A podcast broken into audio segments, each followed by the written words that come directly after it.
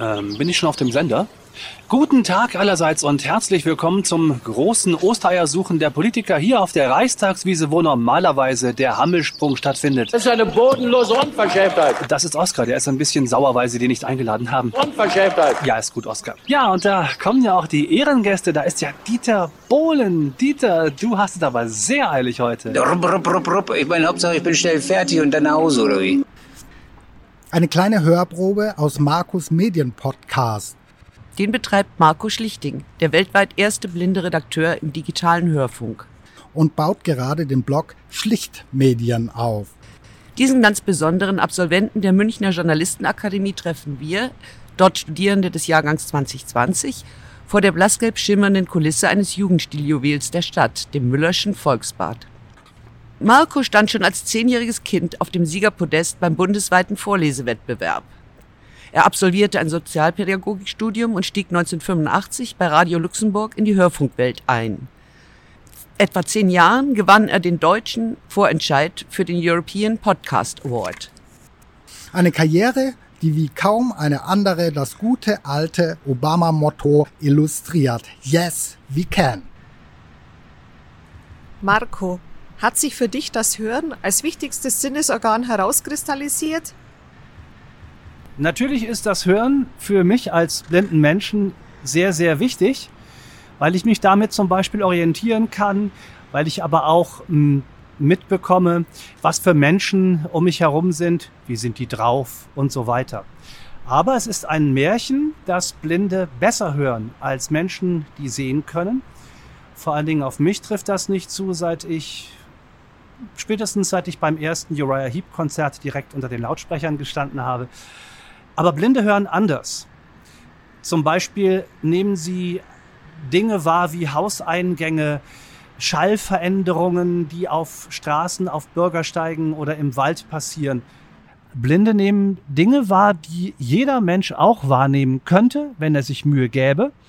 Aber da Menschen, die sehen können, Augen haben, die das kompensieren, brauchen sie das nicht. Also zum Beispiel orientiere ich mich unter anderem an dem Schall, an Gegenständen, die zumindest zum Beispiel meine, meine Schritte reflektieren und äh, an ähnlichen Dingen. Aber ich höre nicht besser.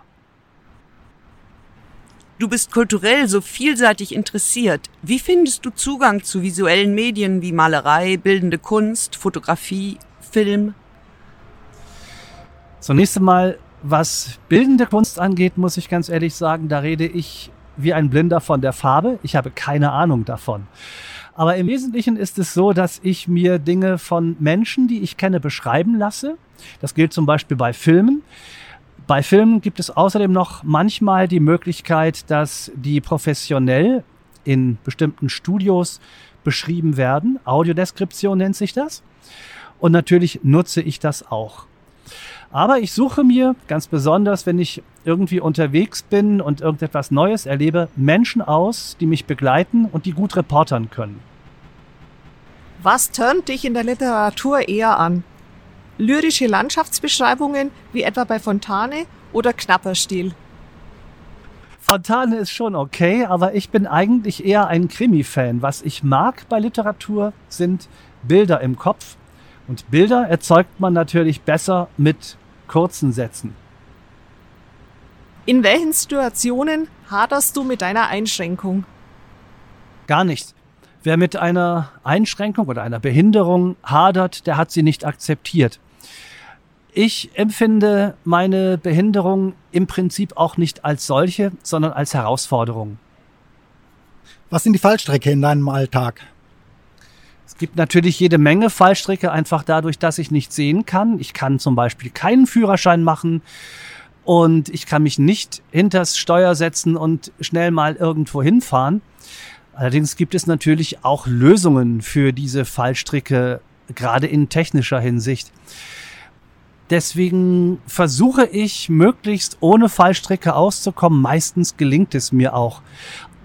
Ein ganz wesentlicher Punkt ist aber das Thema Orientierung. Zum Beispiel bin ich jetzt an diese Stelle, wo wir das Interview aufnehmen, mit der Taxe gefahren, weil ich keine Lust hatte, hier die Straße auf und ab zu gehen, um zu suchen, wo ich jetzt hier einbiegen muss. Ich hätte das vielleicht auch alleine machen können, aber ich bin zu faul dazu.